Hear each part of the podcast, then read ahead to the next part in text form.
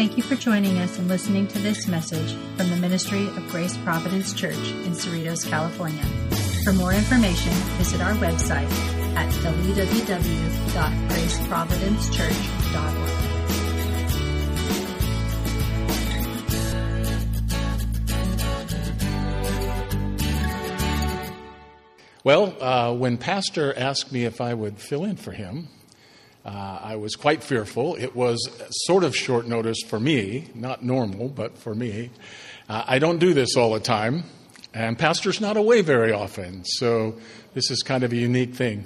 But I, I told him, I said, Pastor, could I check through some notes and things and see if I might have something worthy to bring?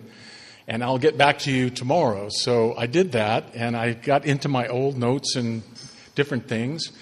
And the Lord led me to this almost immediately. It just seemed to fit so, so appropriately for who we are now.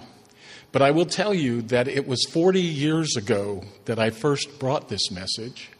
And I should have known that because the paper was yellow. It was a lined notebook paper written in pencil. So that, that should have clued me in that this was an ancient work. But it was 40 years ago. Uh, I was a young believer, not necessarily a young person, but a young believer. And I was in a church that was very much, very, very much just like this one. We were very small. In fact, if we were 25, everybody was there. Uh, we were in El Toro in Orange County, and it was kind of a military town because of the bases there. So we had military families that would come and join with us, and then they would be reposted or reassigned, and they would ship out, and we would lose them. So we grew and we shrank, and we grew and we shrank. Uh, and uh, that's very much, I guess, been the experience here.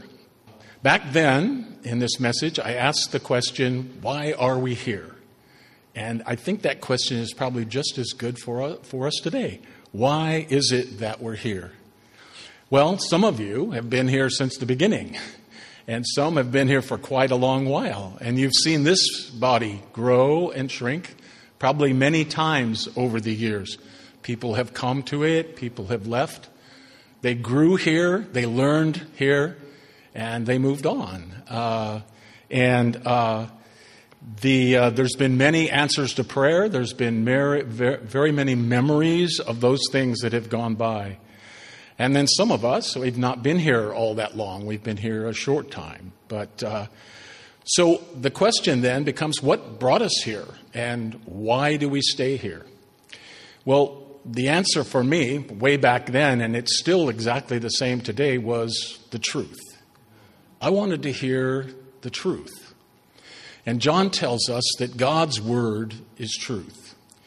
Now, my pastor back then, he preached uh, the entire Word of God uh, without apology. Uh, we preached through the Bible in a year, and then we went back the next year and dug in deeper. Uh, and that's what our pastor does as well.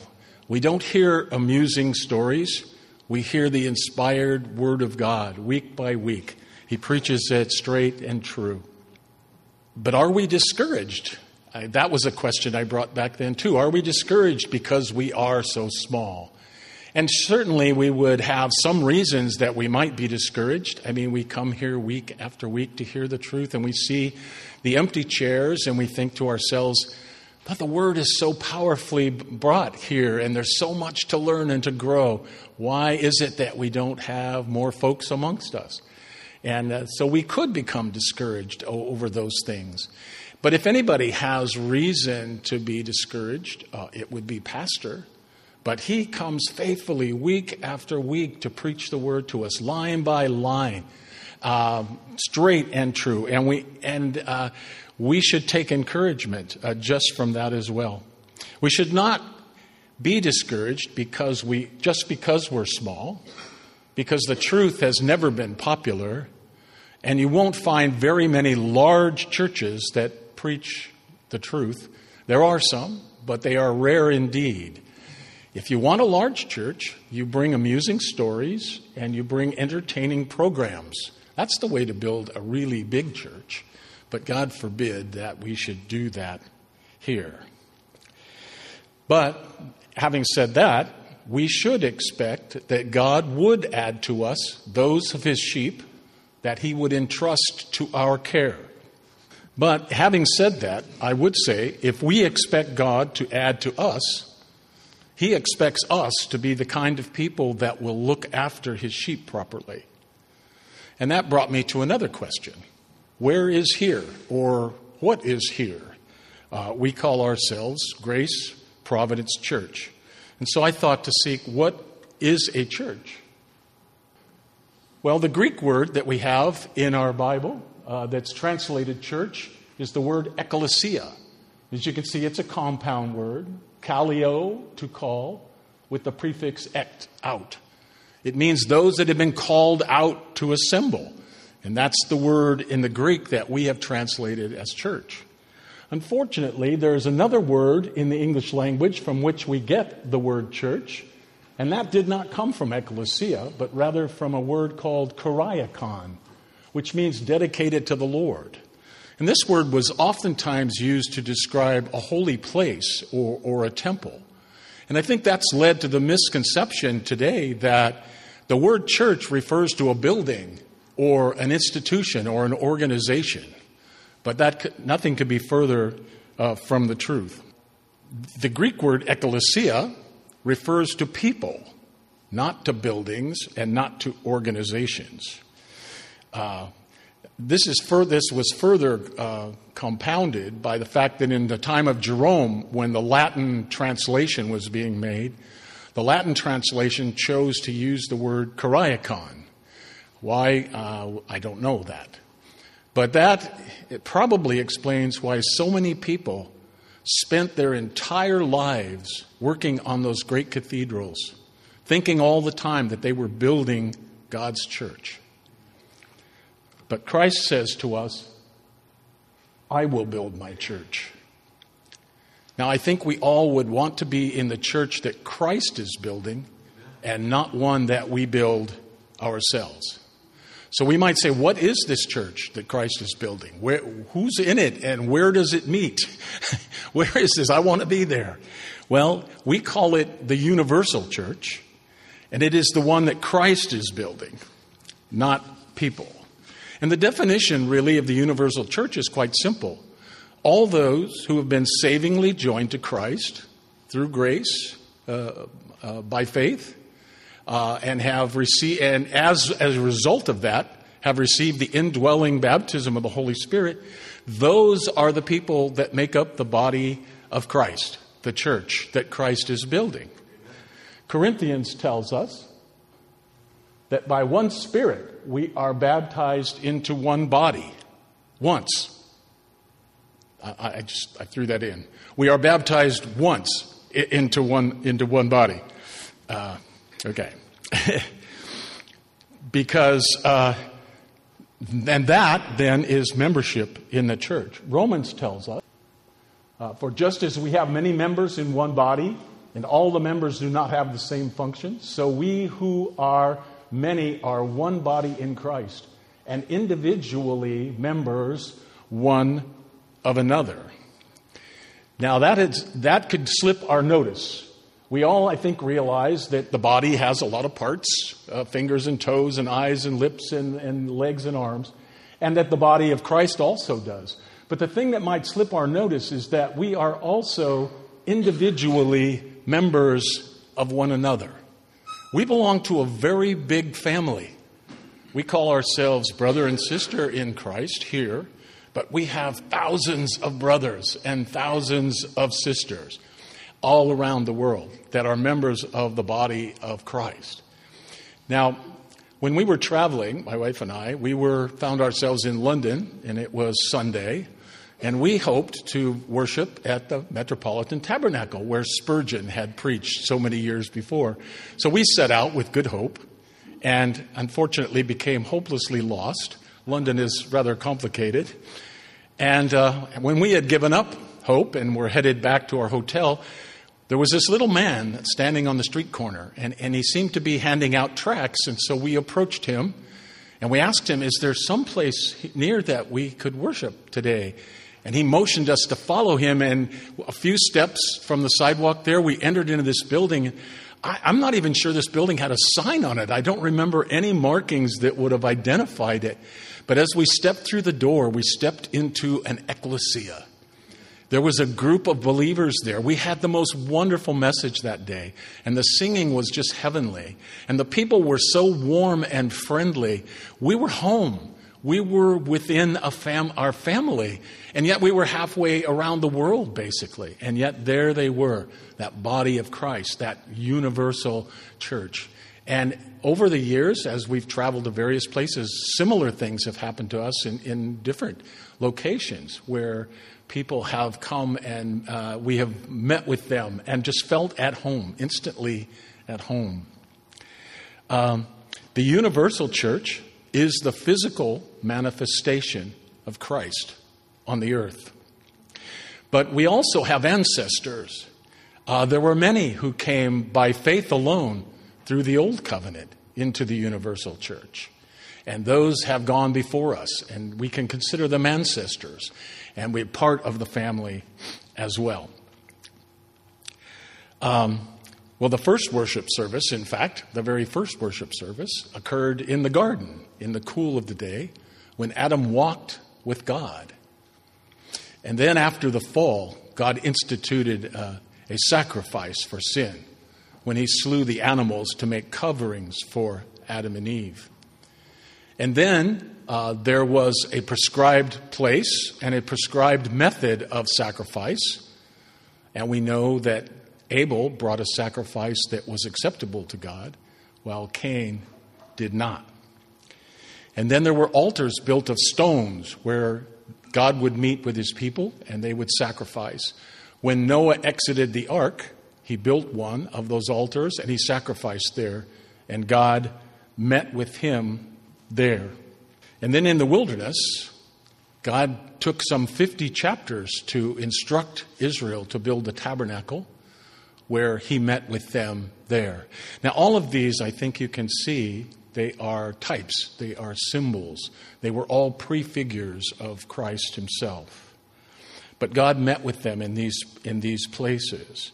After they entered the, king, uh, the Holy Land, after they entered the land that was promised to them, uh, King Solomon built a temple, and God met with them there at the temple.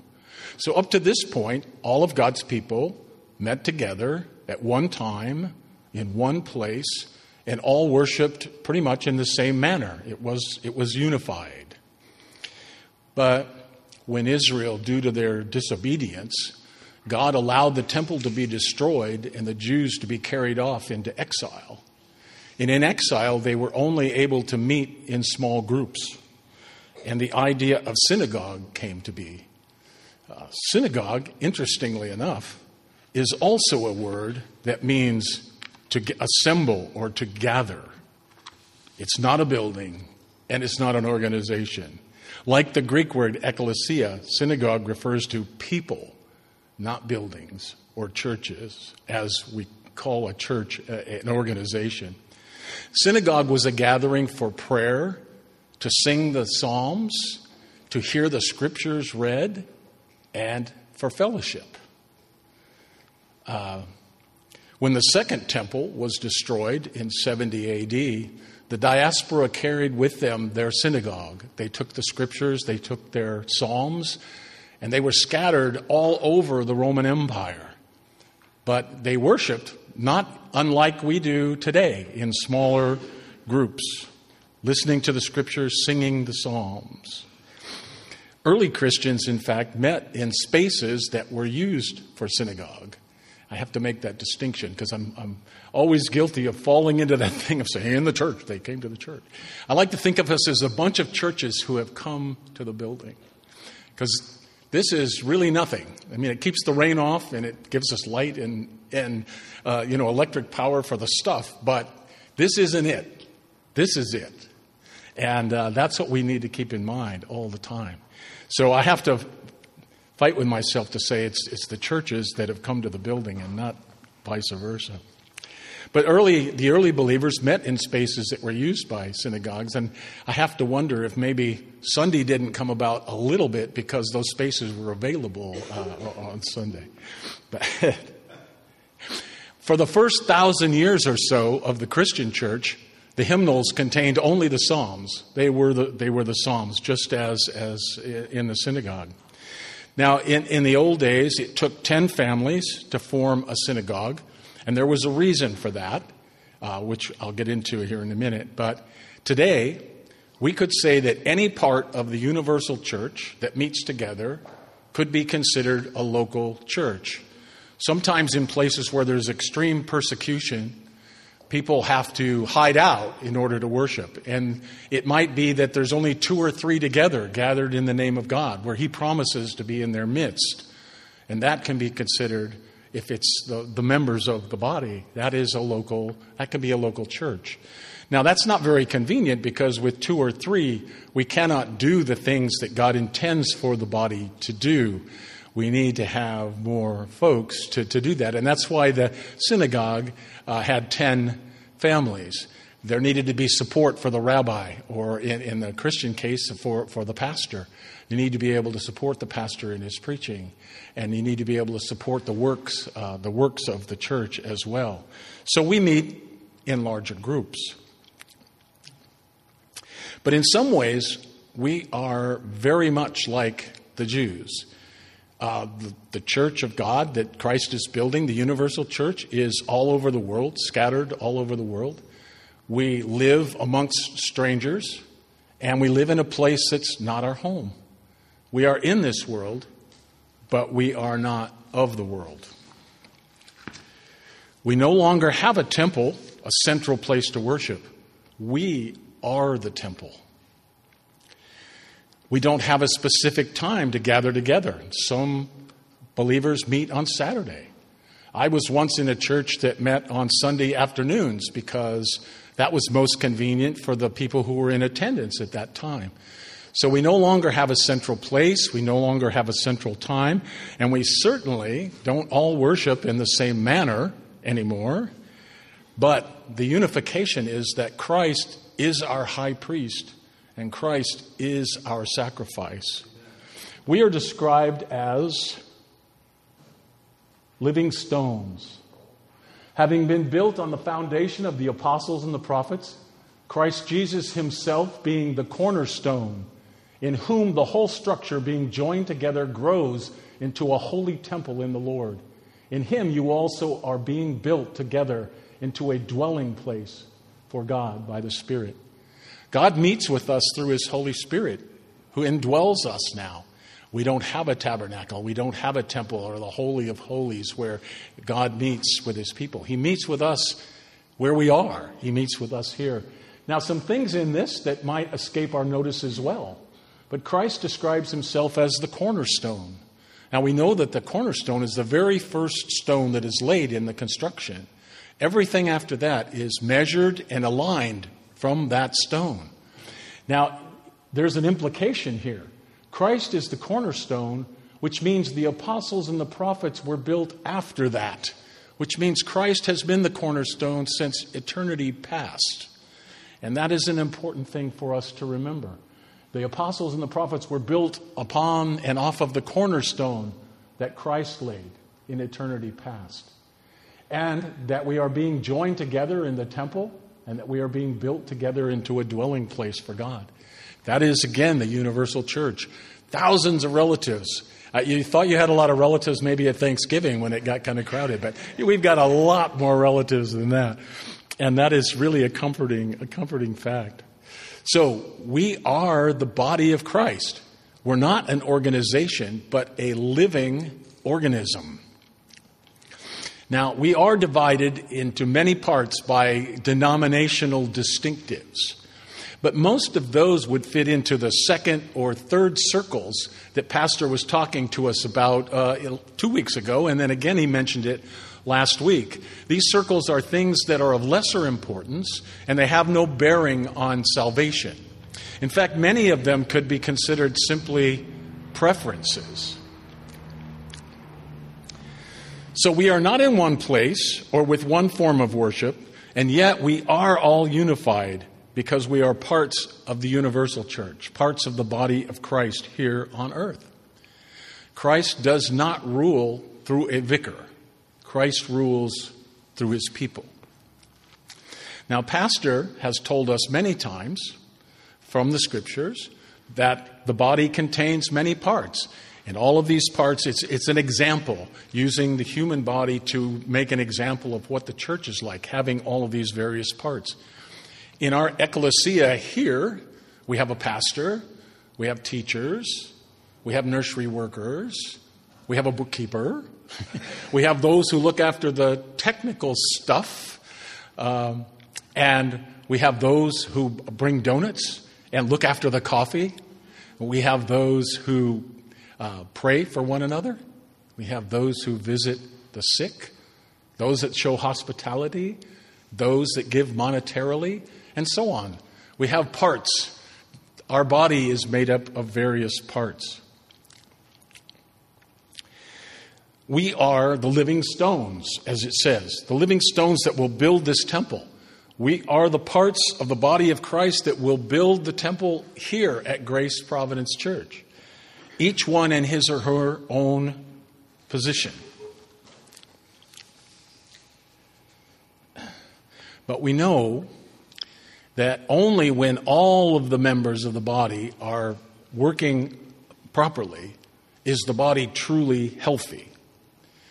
Uh, and that brought me to another question What are we doing here? Or why are we doing what we're doing here? Jesus calls all of us to his service.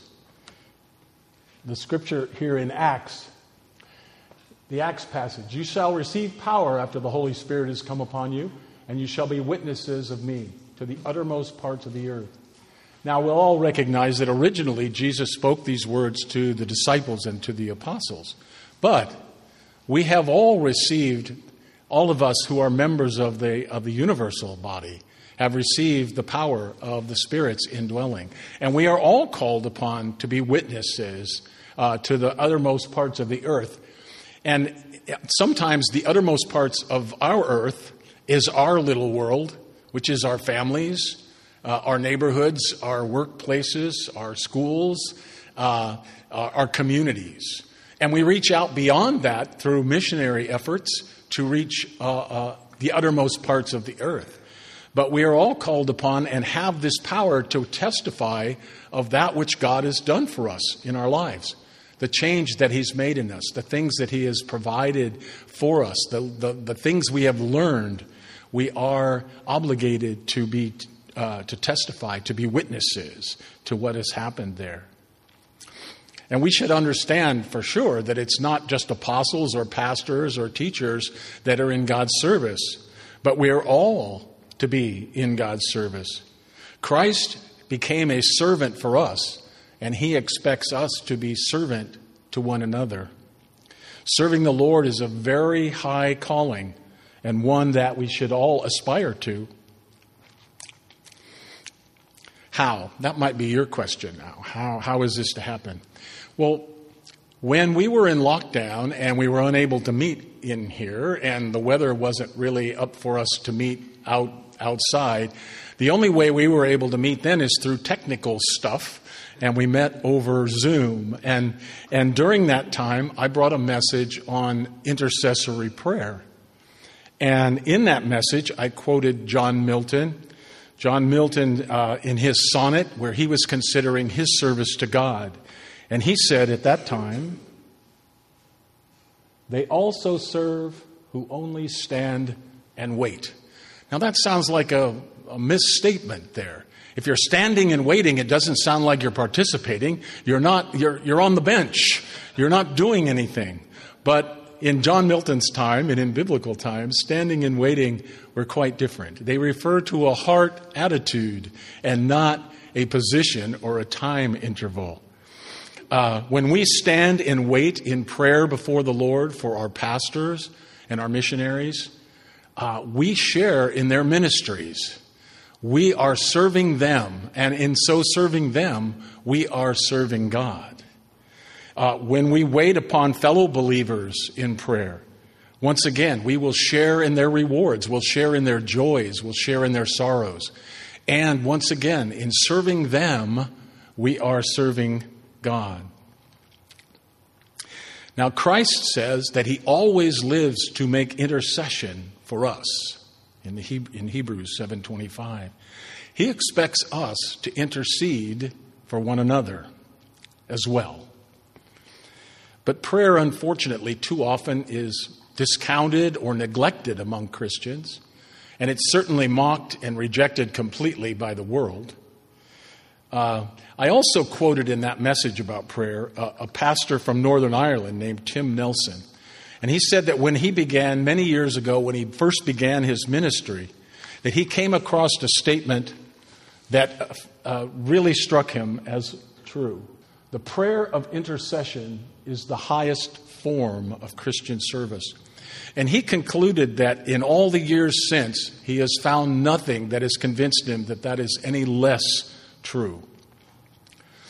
Now, Christ has said to us that the Father will honor anyone who serves me. And as we know, in serving one another, we are serving Christ as well. And the Father will honor that. If we are to be trusted with more of Jesus' flock, there are certain things that He expects of us. And let's see some of those. We are to accept one another just as Christ has accepted you to the glory of God. Christ comforts us in our affliction, but he does that so that we will be able to comfort those who are in any affliction with the comfort we ourselves are comforted by God. So the things that God gives us, the gifts that we have from God, are intended not for us alone, but they're intended for us to use them to employ them for the benefit of others as well. We are to bear one another's burdens. And it says in doing this, we, so, uh, we fulfill the law of God. Now, it, it's very difficult to bear one another's burdens if we don't know what those are. So it's very important that we learn from one another. Now, I think that in one sense, people tend to be private about things that are going on with them, and, and they're not readily come forward with them a lot of times. But we have to understand that within the family, God intends us to share one with another. And we need to talk to people and we need to meet with them. Quite often, we're here today, and then we'll see each other again in a week. And a lot of things happen in that interval, and we just miss them. They just go by not for the people enduring them or going through them, but for the rest of us. So it's very important that we get to know one another as family members, as brothers and sisters. So invite somebody for a meal or, or accept an invitation to a meal or get together maybe during the week sometime when it's convenient and, and just find out what's going on. Because if we are to pray intelligently or effectively for each other, we need to know what to pray about. I mean, we can pray generally and say, you know, God bless them and keep them well and this and that and the other. But if there's specific things that you're going through that would benefit from additional prayer, then we all need to be praying about that. So think about that. God intends us to share one with another. And we need to talk to people and we need to meet with them. Quite often we're here today and then we'll see each other again in a week and a lot of things happen in that interval, and we just miss them. They just go by. Not for the people enduring them or going through them, but for the rest of us. So it's very important that we get to know one another as family members, as brothers and sisters.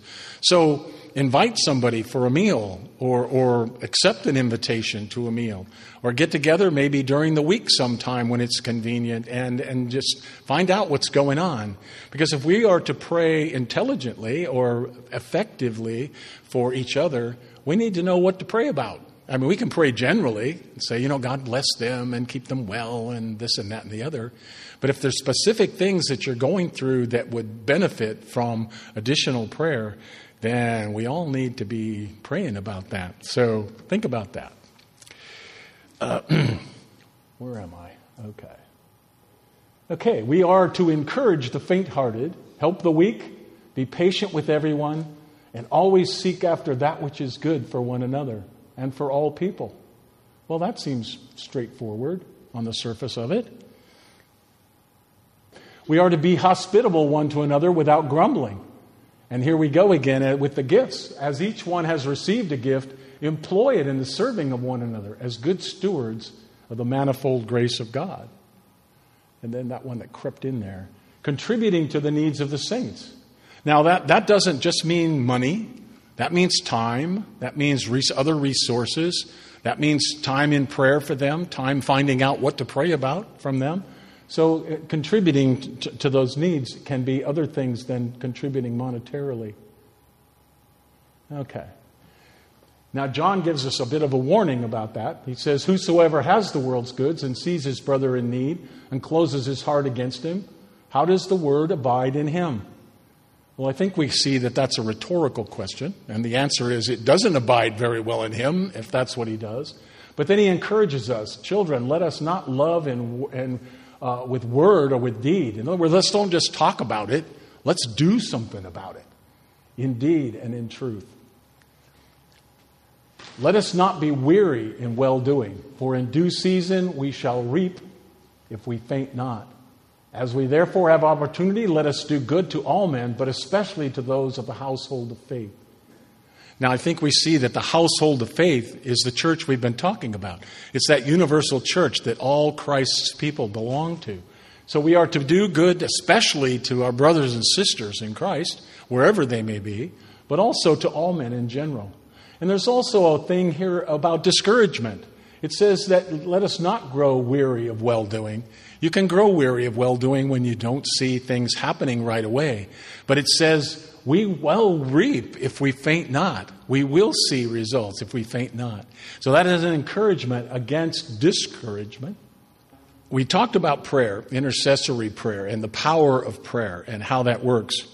And I, when, when Herod imprisoned Paul, on, on the eve of the day before he was to be brought out and tried, you recall that the ecclesia there in that place were praying for Paul. And through prayer, we, he received a miraculous release, as we see what Paul told us, that the chains fell off from him. And uh, even though the prison that he was in was guarded by many, many Roman soldiers, the iron gates opened all by themselves, and he walked out of there. Now, that's a pretty miraculous thing, but that was the result of the prayers of the people for him. And I think Paul believed very much in the words of James when he said that the fervent, uh, effectual prayer of a righteous man avails much. And right before James wrote those words, he said, Pray for one another, because that prayer is effective and it will avail much. We are to encourage each other day by day so that none will be hardened by the deceitfulness of sin. So that also implies that we need to be in contact with one another more often than perhaps just here on the Lord's Day. Now, this is Paul writing to the church in Philippi. He says, Live your lives in a manner worthy of the gospel of Christ, so that I will hear that you are standing firm in one spirit, with one mind, striving side by side for the faith of the gospel. What he's describing here is that healthy church that I was talking about. When all the parts were functioning properly and the church was hitting on all cylinders, so to speak. He, he, uh, Paul was very much informed about things that were going on in the churches that he founded, started, and also those churches that he visited on his travels. People would travel back and forth uh, for business or whatever, and he would get a report about what's going on. There were many letters that passed to and fro, not just the epistles that we have in Scripture, but many just daily common letters between people. And Paul would be very well advised about what was going on in these various churches. And sometimes Paul would send out one of his close companions to check on the church or to help them in some way. And indeed, he sent Timothy to the church in Thessalonica, uh, and he ministered with them for a while. And then he returned to Paul and he gave a report. And Paul wrote this in his first letter. This is a glowing report indeed. says, You became imitators of us and the Lord with the joy of the Holy Spirit and have become an example to all the believers in Macedonia and Achaia. Your faith in the Lord has gone forth everywhere. Well, this is a glowing report indeed. This is a church that is standing firm in one spirit and with one mind, striving side by side for the faith. And uh, quite, quite a high praise indeed. That brought me to the question that if we were to have a visitor that would come into our midst, what kind of a report would they make? And I would leave us with this thought Brothers, do not lose heart in doing good. We mustn't be discouraged because, as we're told, we will reap uh, if we faint not. Now, I, maybe you'll notice this is the second letter to that church in Thessalonica.